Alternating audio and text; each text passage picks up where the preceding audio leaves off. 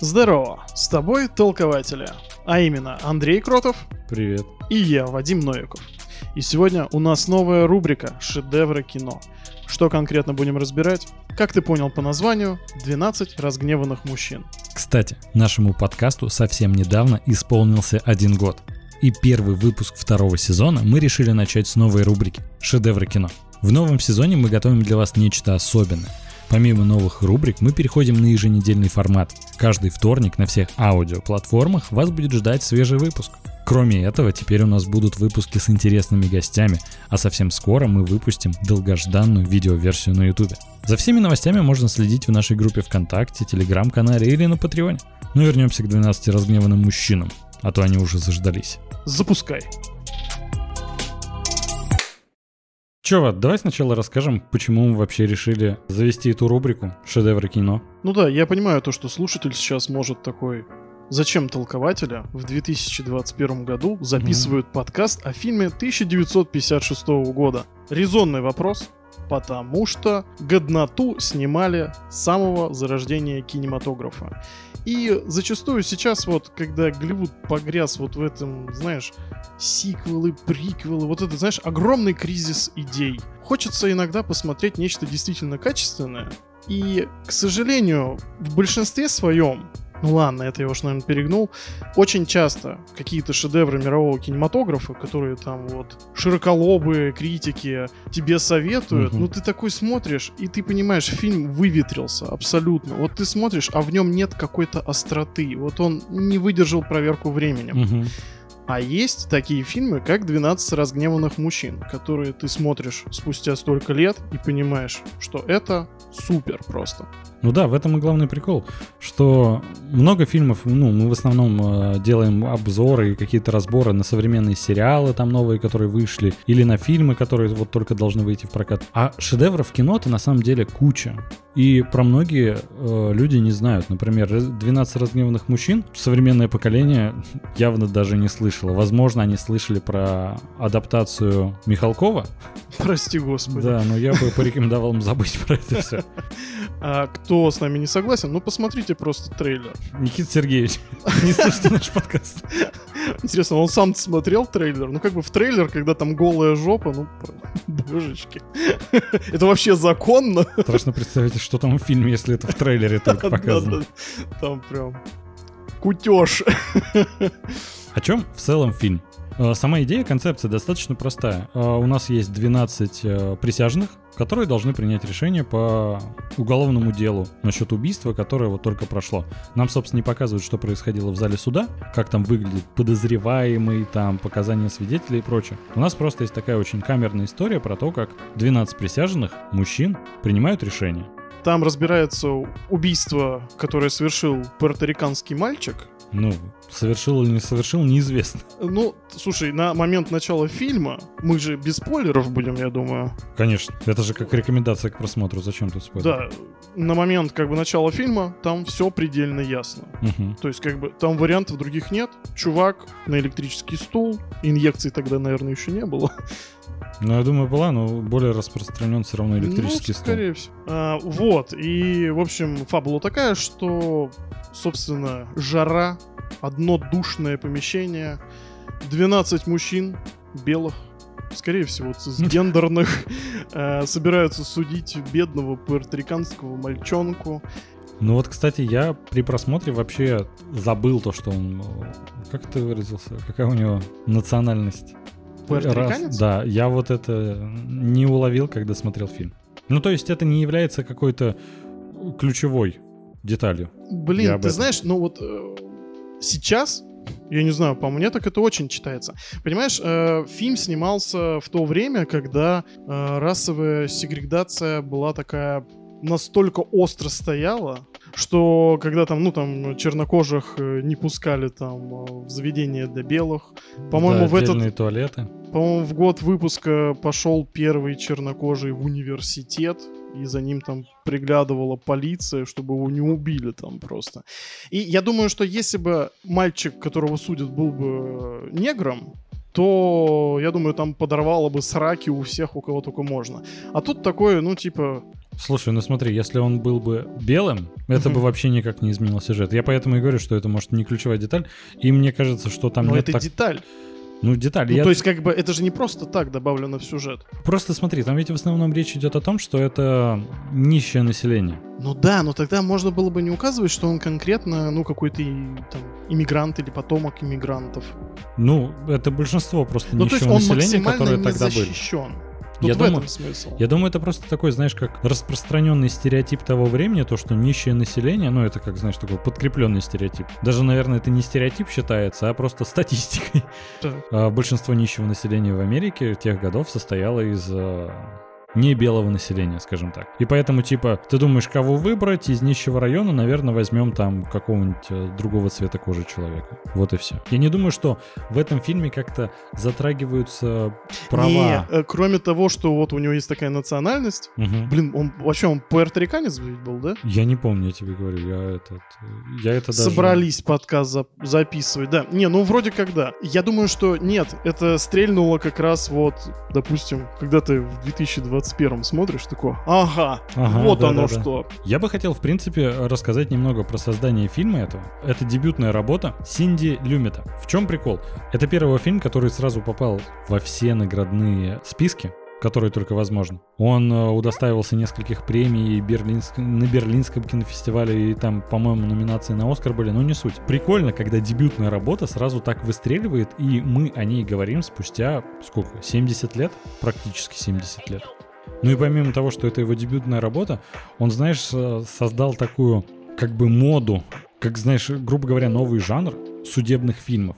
То есть сейчас, понятное дело, многие сериалы идут там насчет э, разбирательств адвокатов, э, работы в суде. И тогда это был первый фильм из такого разряда, то, что на самом деле там, да, можно снимать э, военные фильмы, выдумывать какие-то различные истории для ромкомов. А тут просто, типа, представьте то, что в суде происходит много важного, где судьбы людей решаются ежедневно ежечасно просто тысячами по всей стране.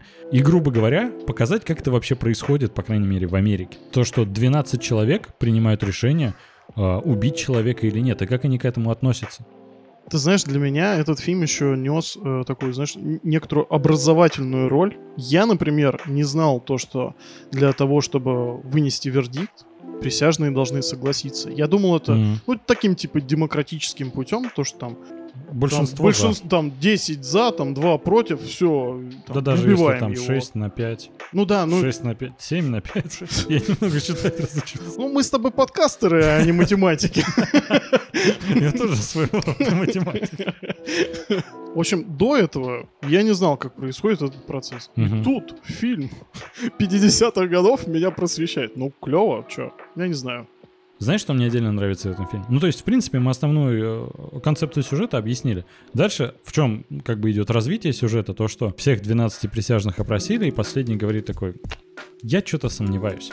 И с этого, собственно, начинается вся заваруха, это вы узнаете на первых минутах фильма. Обязательно посмотрите, там Блин, а как же хорошо сыграл Генри Фонда. полностью согласен. Он прям, ты знаешь, ты на него смотришь такой, это как будто по-настоящему. Меня, знаешь, во-первых, удивляет качество актерской игры. То есть, условно говоря, ну, тогда не было такого прям серьезного отношения к кино, как сейчас. Тогда это не была такая огромная машина по производству контента и зарабатыванию бабла. Тогда не было такого количества актеров э, и прочее. И меня очень удивило, когда ты смотришь фильм 56 года, там играют все настолько натурально, что ты просто веришь каждому. Пусть у каждого есть, знаешь, вот такой свой типаж, но он его отыгрывает просто на миллион долларов. Вот я как раз это отдельно хотел пометить, что вся фишка этого фильма, как и в основном камерных фильмов, это сценарий, это вся основа. То есть, если, условно говоря, какие-то блокбастеры могут обходиться с посредственным сценарием и там с дырами в сюжете и прочее, в таких фильмах это исключено.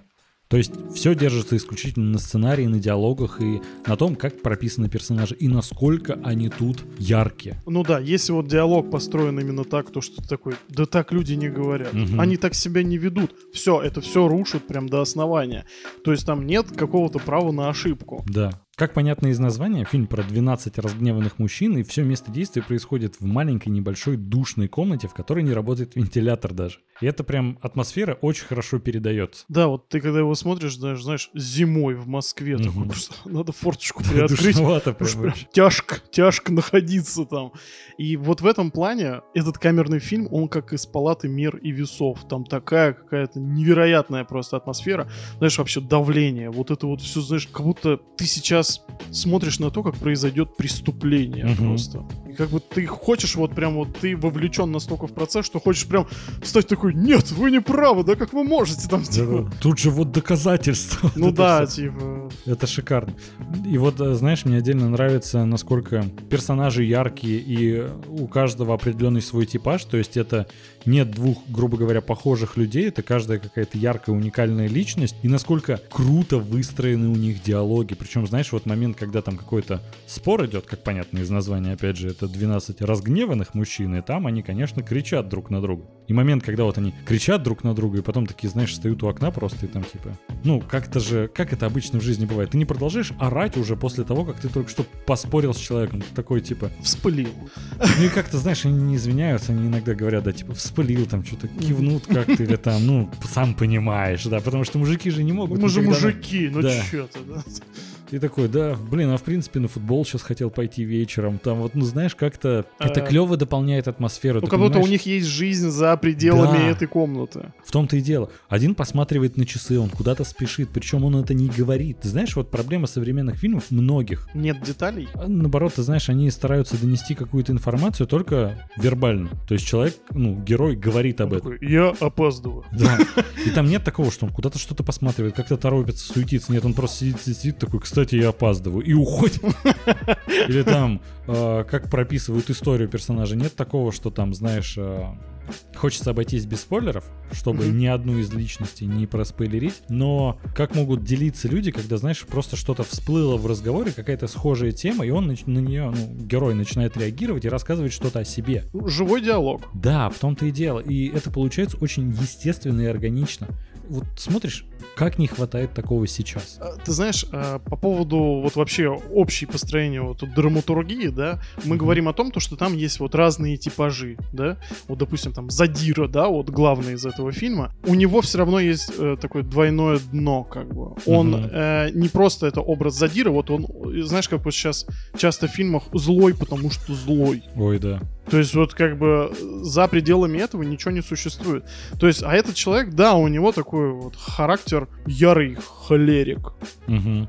Но в это же время, то есть фильм подкидывает тебе такие детали э, о том, то, что, ну, ему не чуждо там ничего человеческое. То есть в какие-то моменты он готов соглашаться с другими людьми и прислушиваться к ним, хотя обычно он ведет себя, ну, вот так. Причем, знаешь, очень клево, что вот это как бы двойное дно, я бы написал, ты знаешь, э, описал как э, персонажи, они не поверхностные. Да, да. У него каждый есть вот это, когда ты встречаешь по одежке, там как-то люди сначала одно впечатление производят, а потом, когда ты узнаешь человека получше, ты понимаешь, что он совершенно другой. И вот с каждым персонажем практически это происходит, что очень круто. Ты видишь в них действительно живых людей. Нет просто какого-то абсолюта. Абсолютно злой, абсолютно э, наивный, абсолютно там, э, не знаю, несерьезный и прочее. Каждый все равно раскрывается как личность, и ты прям чувствуешь в этом жизнь. Отдельно, знаешь, мне бы хотелось отметить, фильм идет всего полтора часа. Но живого времени. Знаешь, там нету 10-минутных титров, Да, да, да, да, да, в как сейчас принято. Насколько тут эти полтора часа, кажется, что сейчас полнометражный фильм полтора часа, ну это, это Мало. серия какого-нибудь сериала типа Шерлок. А тут, когда это полнометражный фильм, и насколько он раскрывает тебе всю историю, и тебя окунают в этот процесс настолько, что ты чувствуешь себя сам одним из присяжных. То есть тебе Да. не показывают убийцу, ты не был в судебном зале как раз. Все место действия происходит именно при этом обсуждении, но ты чувствуешь себя настолько неотъемлемой частью. Ты знаешь, вот отдельно я еще подумал о том, насколько этот фильм актуален и по сей день. То есть иногда бывает то, что ты смотришь какой-нибудь фильм там, ну, прошлого века, скажем так, Да-да. и думаешь, что, что, блин, ну сейчас уже там, ну, какие-то есть издержки времени, что-то не работает хорошо, и в принципе там, ну, странно себя как-то люди, может, ведут. А тут прям, блин, как будто, если бы фильм выпустили сейчас, он бы точно так же отлично бы работал. То есть это никак не связано с тем, что он 56-7 года. Знаешь, как будто его стилизовали просто под то Да, время. да. тема актуальна, и на самом деле, ну и не только в России, но и в тех же США, я думаю, то, что там не сильно-то что-то изменилось. Ну, то есть, по количеству людей, которых там без вины осудили, ну, то есть, эти истории из года в год просто выплывают. Тут же концепция не в том, что судят какого-то человека, вину которого не доказали. Как раз основная идея в том, что доказателей может быть много. И, возможно, действительно человек совершил преступление, но основной, лично как для меня посыл, то, что всегда все подвергать критике, какому-то критическому анализу. То, что э, знаешь, даже знаменитая цитата из э, «Первый мститель, другая война». Даже если тебя все уверяют, что черное это белое, твоя задача сказать им нет, врасти в землю как дерево и сказать нет, вы подвиньтесь. Вот Я там пропустил фразу то, что тебя хотят подвинуть. Ну ты понял основной ну, прикол. Ты меня сейчас удивил, да. Вот. Это было хорошо. Вот, я просто об этом и думаю, что если ты сомневаешься, но решение важное, как, к примеру, осудить человека или нет, по крайней мере, подумай об этом. Типа не принимай решение сразу. Условно говоря, знаешь, это актуально по сей день. Почему? Потому что у нас часто принято вбрасывать в какую-то информацию в информационное поле, и человек сразу такой, ага, я понял, это плохо. Этот человек там, условно говоря, злодей какой-нибудь. А, нет, я думал, ты имеешь в виду, что, ну, типа, без суда человеку уже показывают, ну, именно с негативной точки зрения, то, что да. вот там задержали преступника. Знаешь, там уже безапелляционно, то есть там... А, да, я совершенно с тобой согласен. Я думаю, что, вот, знаешь, я бы описал этот фильм как? Это фильм об ответственности. О, да перед э, обществом и собственной совестью. Угу. Наверное, вот так ближе всего к правде. Потому что каждый из этих 12 мужиков в этой комнате на, в один определенный момент он понимал то, что сможет он жить э, с тем, то, что он сегодня сделает или нет. Вне зависимости от обстоятельств. То есть, ну, представь просто себя на месте кого-то из них, угу. а ты это делаешь, собственно, целый фильм. Потому что, опять же, эмоциональная вовлеченность просто... Ух, какая! И, ну вот я бы я бы не знал, вот как себя вести. Вот очень сложно примерить это на себя. Но я бы, наверное, вот, ну, мне с таким грузом ответственности было бы сложно жить. Ты знаешь, мне одна сцена очень понравилась. Сейчас будет небольшой спойлер. Он в целом и не спойлер вовсе, но если вы не хотите никак портить себе впечатление от просмотра, то промотайте на 15 секунд вперед. Была сцена диалог, когда один из присяжных говорит то, что такое, да я не знаю, да или нет, мне вообще без разницы. И другой на него кричит, если тебе без разницы, что ты вообще тогда тут делаешь? Я подумал, какая сильная сцена, потому что вот наше общество часто именно с такой позиции ко всему относится то, что... Моя хата с краю. Да, ты мне вообще, если честно, пофигу кто прав, кто виноват, я не собираюсь в этом разбираться. Типа, как большинство, я также за них. Вот это мне как раз очень понравилось, этот посыл, то, что у тебя должно быть свое мнение насчет важных вопросов. Очень странную вещь сейчас вспомню. Помнишь, когда из Pussy Riot приходила к Дудю? К Дудю, да. как ее... Помню как. Ну, такая осужденная. Ну да. Вот, а, ты знаешь, а, мне у него очень понравилась фраза. Вообще, кстати, внезапно очень интересная интервью, выпуск, да. потому что, ну, я, честно, к их группе художников, ну, наверное, так их надо назвать. Ну, у них там всякие там ну, перформансы, да, да, вот, вот все такое. И инсталляция перформанс. Для меня они были все равно какой-то такой более маргинальной группы. Я бы, uh-huh. вот, вот как-то ты так к ним относишься, то что ну, какие-то просто фрики. А нет, у человека прям реально такая собственная крутая философия. И она говорила такую вещь, что а, меня больше всего бесит не люди, которые там за режим или там за какие-то там либеральные ценности. Меня больше всего бесят люди, которые не имеют типа своего мнения. Ну, я перефразирую, uh-huh. я не да, помню я конкретно, понимаю, что, ну, типа, вот они настолько аморфны, у них, они ничего не думают, они аполитичны, типа. Uh-huh. То есть как они к этому относятся? А никак просто. И ты знаешь, ну это ведь правда. Да. И этот фильм во многом, э, ну, конечно, там не про политоту, но да ты, принципе, знаешь, про, про то, что, да, типа, нельзя быть равнодушным. Да. Это как раз и есть самое страшное. Знаешь, мне еще отдельно понравилось, как режиссер и сценарист тебя очень круто погружают в процесс, и ты становишься одним из присяжных по такой, знаешь, ну, как мне кажется, одна из таких прикольных фишек как раз выстроена то, что у персонажей нет имен. Угу. Есть присяжный номер один, номер два, номер три, номер четыре, там до 12 идет. Имен нет. чтобы ты как раз, знаешь, мог примерить, а если бы я был номером два, например, а на кого из них я, например, больше похож? Вот в процессе дела, как оно продвигается, как его обсуждают, к какому варианту я больше склоняюсь. И вот это классно. Вот, Андрюх, какому бы зрителю ты посоветовал этот фильм? Вот, я не знаю, возраста, пола, без разницы. Вот, честно, я прихожу к такому выводу, что этот фильм можно рекомендовать абсолютно всем. Вообще. Да, согласен. От мала до велика, кем бы вы там ни работали, и там каких бы жизненных ценностей не придерживались. Знаешь, почему это причем? Это аб- абсолютно универсальное кино. Такого практически не бывает. Потому что роль присяжного может исполнять любой человек. Хороший заход. Там, в принципе, есть люди разных профессий. Понятно, в этом фильме именно 12 И бедные, и разгневанных богатые. мужчин. Да. Сейчас-то, там, например, в Америке в судебной системе там и разного там э, национальности, расы, вероисповедания, пола, Да-да-да. гендера и прочее. То есть роль ну, присяжного, судьи, палача, как угодно можно называть, может на себя примерить любой человек. И поэтому это действительно универсальное кино. И когда построено все на диалоге, ты прям ощущаешь себя в этой комнате, ты чувствуешь себя частью всего этого процесса. Это, да, универсальная вещь, которая э, любому человеку подойдет. Знаешь, я в первый раз смотрел этот фильм, ну, наверное, лет 10 назад. Мгм. И я думаю, то, что именно с него я прям полюбил именно камерные истории. Потому что я вот из той части задротов, вот, знаешь, как вот в компьютерных играх, а что для тебя главное? Вот этот Мгм. извечный опросник, там, график, там, музыка. Мгм. Вот кто выбирает музыку? Вот. э, Я не знаю, ну вот я всегда, для меня, что самое главное, там может быть абсолютным говном графика, но для меня главное это сюжет. То есть просто Мгм. если он тащит, я в любом случае буду там играть, и мне будет интересно, и это для меня очень круто. И точно так же я для себя открыл тогда на тот момент камерное кино. То, что Мгм. я понял, ну, насколько должен быть крепко сбитый сюжет, насколько должны быть живые диалоги, чтобы, ну, удерживать внимание зрителя, что, ну, это чисто сценарно очень крутая Мгм. работа. И каждый раз, когда я там, я смотрел там какие-нибудь подборки, там, крутые камерные фильмы, я прям был в восторге. Я их вот прям огромное количество пересмотрел, но, честно говоря, наверное, никто так и не переплюнул 12 разгневанных мужчин. Ну, слушай, вот тут мне сложно, конечно, судить, потому что примеров, на самом деле, э, камерных фильмов очень много, причем и современных также. э, «Идеальные незнакомцы».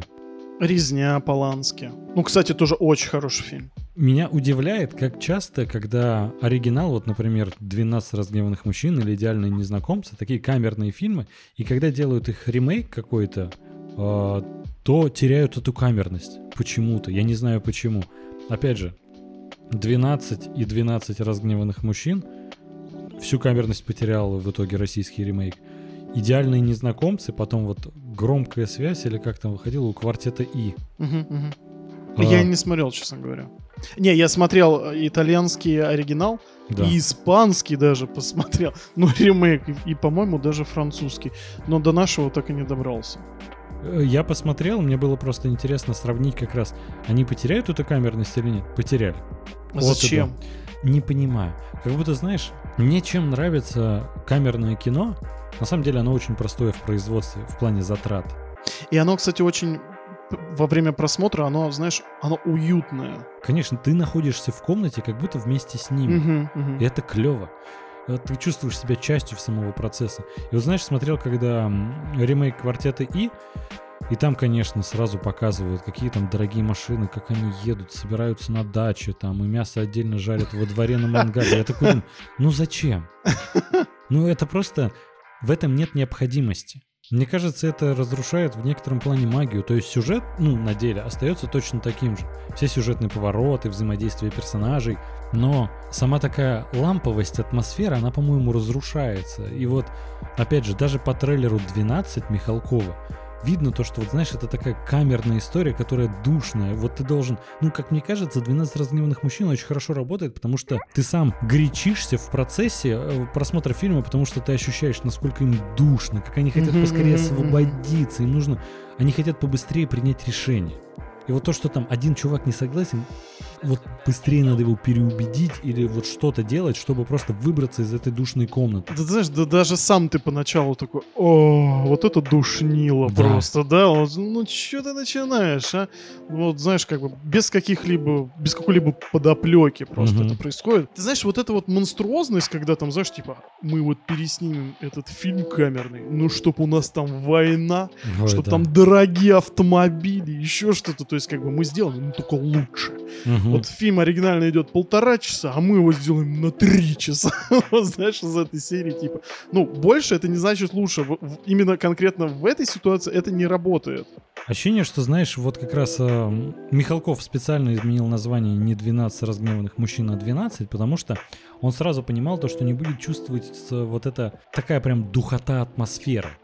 То есть даже если взять э, оригинальный фильм, там в небольшой комнатке все происходит. А у Михалкова это спортзал. И там сразу, ну, понятное дело, во-первых, пространство, потолки, вот это все.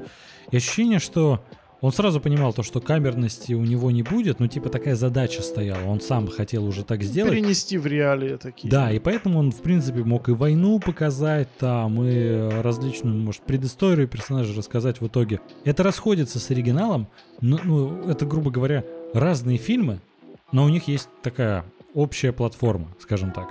Но мне ближе гораздо оригинал. Мне нравится вот эта атмосферность, комнатность, вот такая прям душность, когда ты смотришь и такой... Минус 30, ну мне душно. Знаешь, сродни это. Да-да-да. А, ты знаешь, я в Википедии не буду юлить, где я это вообще прочитал. А, в общем, Михалков, по-моему, ставил э, свой дебютный спектакль в театре по мотивам э, 12 разгневанных мужчин. И я думаю, что для него это была какая-то такая личная история, вернуться истокам своим, что может быть такое. Ну, ты же сам понимаешь, что этот человек, ну, что в год выхода 12, что сейчас он, в принципе, может снимать и делать, что хочет. Да, ну, то есть, да. как бы, браться за любые проекты, которые ему там взбредут в голову. Мгм. Как это получается? Дело другое. Вот. Но я все равно не могу понять, вот, ну, когда ты видишь вот какой-то абсолютный шедевр, зачем его переснимать? Тем более, когда ну вот добавлять какие-то там войны, еще что-то. То есть это не кино, где есть какая-то компьютерная графика. То есть, Слушай. ну, в том плане, что как-то обновить, там, знаешь, там, перезапустить. Вот, там. Э, Ну, во-первых, э, сделать адаптацию для российского зрителя можно. Не говорю, что нужно, но это не сказать, что плохо. Есть определенный зритель, который смотрит только фильмы российского производства, сериалы российской адаптации и прочего. Как бы у людей такой вкус. В этом нет ничего плохого. Он захотел немного по-другому рассказать эту историю, тем более спустя на тот момент, по-моему, 50 лет, как вышел оригинальный фильм. И типа мало кто его смотрел, откровенно говоря, хотя он там и в топе кинопоиска находится, и в- считается вечной классикой и прочее. Идея неплохая. Как получилось, я думаю, мне не понравится, поэтому я даже не стремлюсь посмотреть. То есть я не хочу как-то, знаешь, Да засирать, условно говоря, фильм только потому, что он мне не понравился. Нет. Андрюх, ну давай так. Ты замахиваешься на абсолютный шедевр. Абсолютно всеми признанный. Но какова вероятность того, то, что ты это сделаешь лучше, чем оригинал? Ну вот в данном случае. Слушай, Ну как, как, каким бы ты там золотым не был. Э, я вот с тобой не согласен. Абсолютный шедевр это Ну, это понятие относительное, естественно. Да, Но то есть э, есть негативные рецензии на кинопоиске на этот фильм, э, на оригинальный 12 разгневанных мужчин. интересный, кстати, момент. Ну, ты, ты говори, мы к нему вернемся. И поэтому я думаю, ну знаешь, как-то нет ничего абсолютного. Ему очень нравится эта оригинальная история, и он захотел ее показать в российских реалиях, чтобы э, российский зритель смог это больше прочувствовать, адаптировать историю под современный лад. Ну то есть, в целом, мне кажется, сама идея неплохая. Я, ну, я не целевая аудитория таких фильмов, мне они не нравятся, но зрителя он нашел, в итоге фильм окупился, на награды э, номинирован был. Пускай. Просто по мне так это беда ремейков. Вот как возвращаясь к тем Да. же идеальным э, незнакомцам. Вот я посмотрел там э, оригинал итальянский, потом там испанский, и что-то и французский, и Мгм. потом там... И я такой э, сижу и не могу понять, зачем они это переснимают, потому что там различия минимальны. Мгм. И второе, зачем я это смотрю? Есть Да, такой грешок. вопрос. Я почему-то думал, то, что да, действительно, у них получится как-то вот там свой флер добавить, Ага. да, вот в каждой стране. Э, Нет. Они практически под кальку вот пересняты. Нету вот в них чего-то такого, что зачем я это смотрел. Вот у меня есть прям такой вопрос и все. И вот, знаешь, возвращаясь к тому, что там отрицательные там рецензии, у каждого там свое кино, и каждый Мгм. там видит по-своему, и даже какие-то негативные моменты. Я ловил себя на такой мысли, когда мы садились э, записывать подкаст, что Блин, а что вообще, вот, знаешь, вот всеобщая любовь и обожание, а вот добавить ложку дегтя такой, Мгм. типа, ну вот, а к чему я могу прицепиться? Я долго ковырялся вот в памяти, и, честно, я не нашел такого момента. Каким-то образом для меня это действительно, ну вот, э, если вот там говорить, что есть какое-то идеальное кино, Мгм. я думаю, что, ну, такой абсолютный, э, типа, идеал недостижим, но Мгм. я думаю, что это очень-очень близко вот к какому-то абсолютному шедевру. Вот у тебя есть какие-то детали, вот, которые тебе не понравились? Вот, ну, я не знаю, я вот прям, я пытался, я не смог найти. Ты можешь? Знаешь, у меня, ну, это не то, что претензия какая-то или там недочет, который я смог найти. Кто я, во-первых, такой, чтобы в таком фильме искать недочеты, но Ты целом, подкастер знаменитый. да. Как по мне, я когда начал смотреть этот фильм, я абсолютно не знал финала, но, по-моему, он очевидный. То есть твиста финального для меня не было. Вопрос, нужен ли он тут вообще, а как по мне, так на самом деле и нет. Ну, то есть, знаешь, я все думал, ну, для меня была очевидна концовка. Я смотрел фильм, и мои догадки подтвердились. Я такой, это шедевр. Я полностью доволен этим фильмом. Все наслаждение этим фильмом в процессе идет. То есть нет такого, что, знаешь, концовка вынесла мне мозг, вот это прочее. У меня, я не знаю, почему это где-то сидит внутри, то, что в конце у меня должно просто э, челюсть отвиснуть, я должен сидеть в шоке постоянно. И мне больше всего таких фильмов нравится, там, посмотреть там различные даже и фильмы Нолана, тот же Мемента знаменитый его. Вот, типа, от концовки я должен просто офигеть, я должен сидеть потом еще несколько минут такой не поверить, что так вот меня смог запутать сценарист и режиссер, и я вот в Мгм. итоге оказался в этой точке. Но фильм-то вообще не про это. Ну, Я стараюсь себе это искоренить, и я поэтому, знаешь, можно ли считать недочетом? Вот, э, наверное, Андрей какой-нибудь пятилетней давности сказал бы, это точно недочет.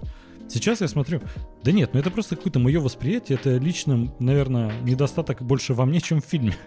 Фильм может быть, ну, идеально выстроен, а я просто ждал другого. Мои ожидания — это мои проблемы. Ну, ты знаешь, у меня вот такой мысли не возникало, потому что для меня это просто была очень лаконичная история.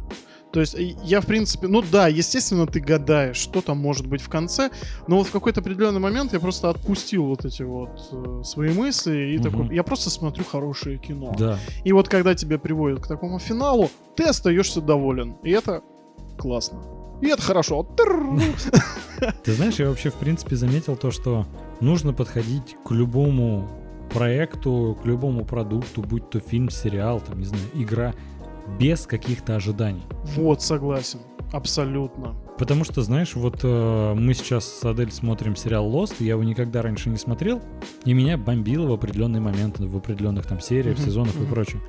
И потом я просто принял такой, так это просто не соответствует моим ожиданиям. Грубо говоря, я ждал э, какой-то выживальщины, возможно, научной фантастики, а там есть мистика, и вот у меня от нее, грубо говоря, бомбило. Типа, что она тут делает? Это невозможно. Сериал ведь не про это. Сериал про это. Я его воспринимал иначе. Я ожидал от него другого. И когда я это принял, господи, как у меня он сейчас хорошо идет. Я еще не закончил его смотреть, но сейчас потрясающе. Знаешь, вот Убрать Я критику прям такую нужно. Ну, чуть-чуть ее... Нет, убирать кри- критику, конечно, не нужно, но нужно как-то более спокойно на все реагировать просто. Ну да, э, принимать правила игры, то есть, знаешь, не возмущаться то, что что-то не отвечает твоим ожиданиям. Я вот в последнее время стараюсь именно так относиться к проектам, то есть, знаешь, э, смотрели Ванда Vision и прочее. Вот в нашем выпуске предыдущем, который мы выкладывали, там много есть моей личной субъективной оценки. Но я об этом говорю, то, что людям может э, совершенно по-другому они видеть этот сериал. Мы отдельно разбираем плюсы, минусы объективные, то, что можно разобрать. Ну, к примеру, ты же можешь объективно оценить, актер играет хорошо или плохо. Ну, естественно, да. Вот, типа, насчет каких-то вещей, которые объективно можно оценить, мы вот стараемся на них делать акцент. И потом субъективное мнение, потому что это все-таки ведь наш авторский подкаст. Хотя, ты знаешь, вот по поводу субъективщины в плане того, что там хорошо играет актер или плохо, подходит он или нет, я с собой борюсь вот, вот с этим всю жизнь. Мгм. У меня очень долго было время, а, я не воспринимал МакЭвоя. Я его просто не мог Да. терпеть. Он актер замечательный. Я это просто головой понимаю. То есть э, со временем я смог его воспринимать. Мгм. Я не знаю, ну вот, допустим, не помню, как его зовут, э, чувак, который играет Вижена. Я Пол просто, Беттани.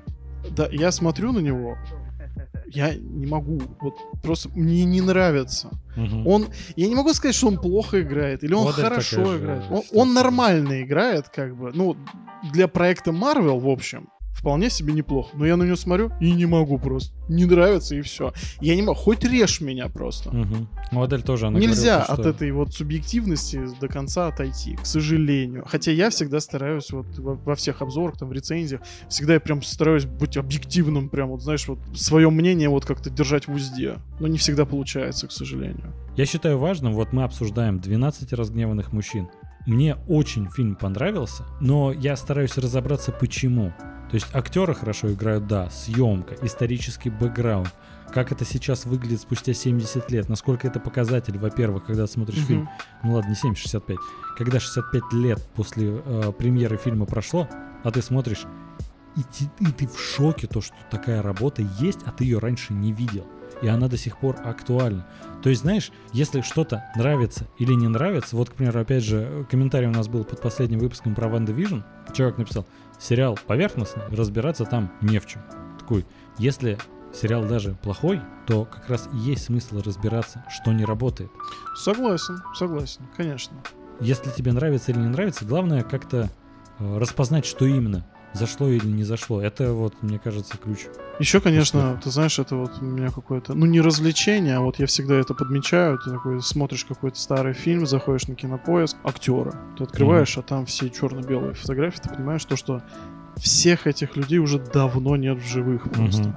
А ты такой смотришь, это вечное произведение, то есть люди оставили Мгм. свой след в истории просто, и то, что фильм не теряет остроты, это безумно круто. Да. То есть, блин, это просто супер.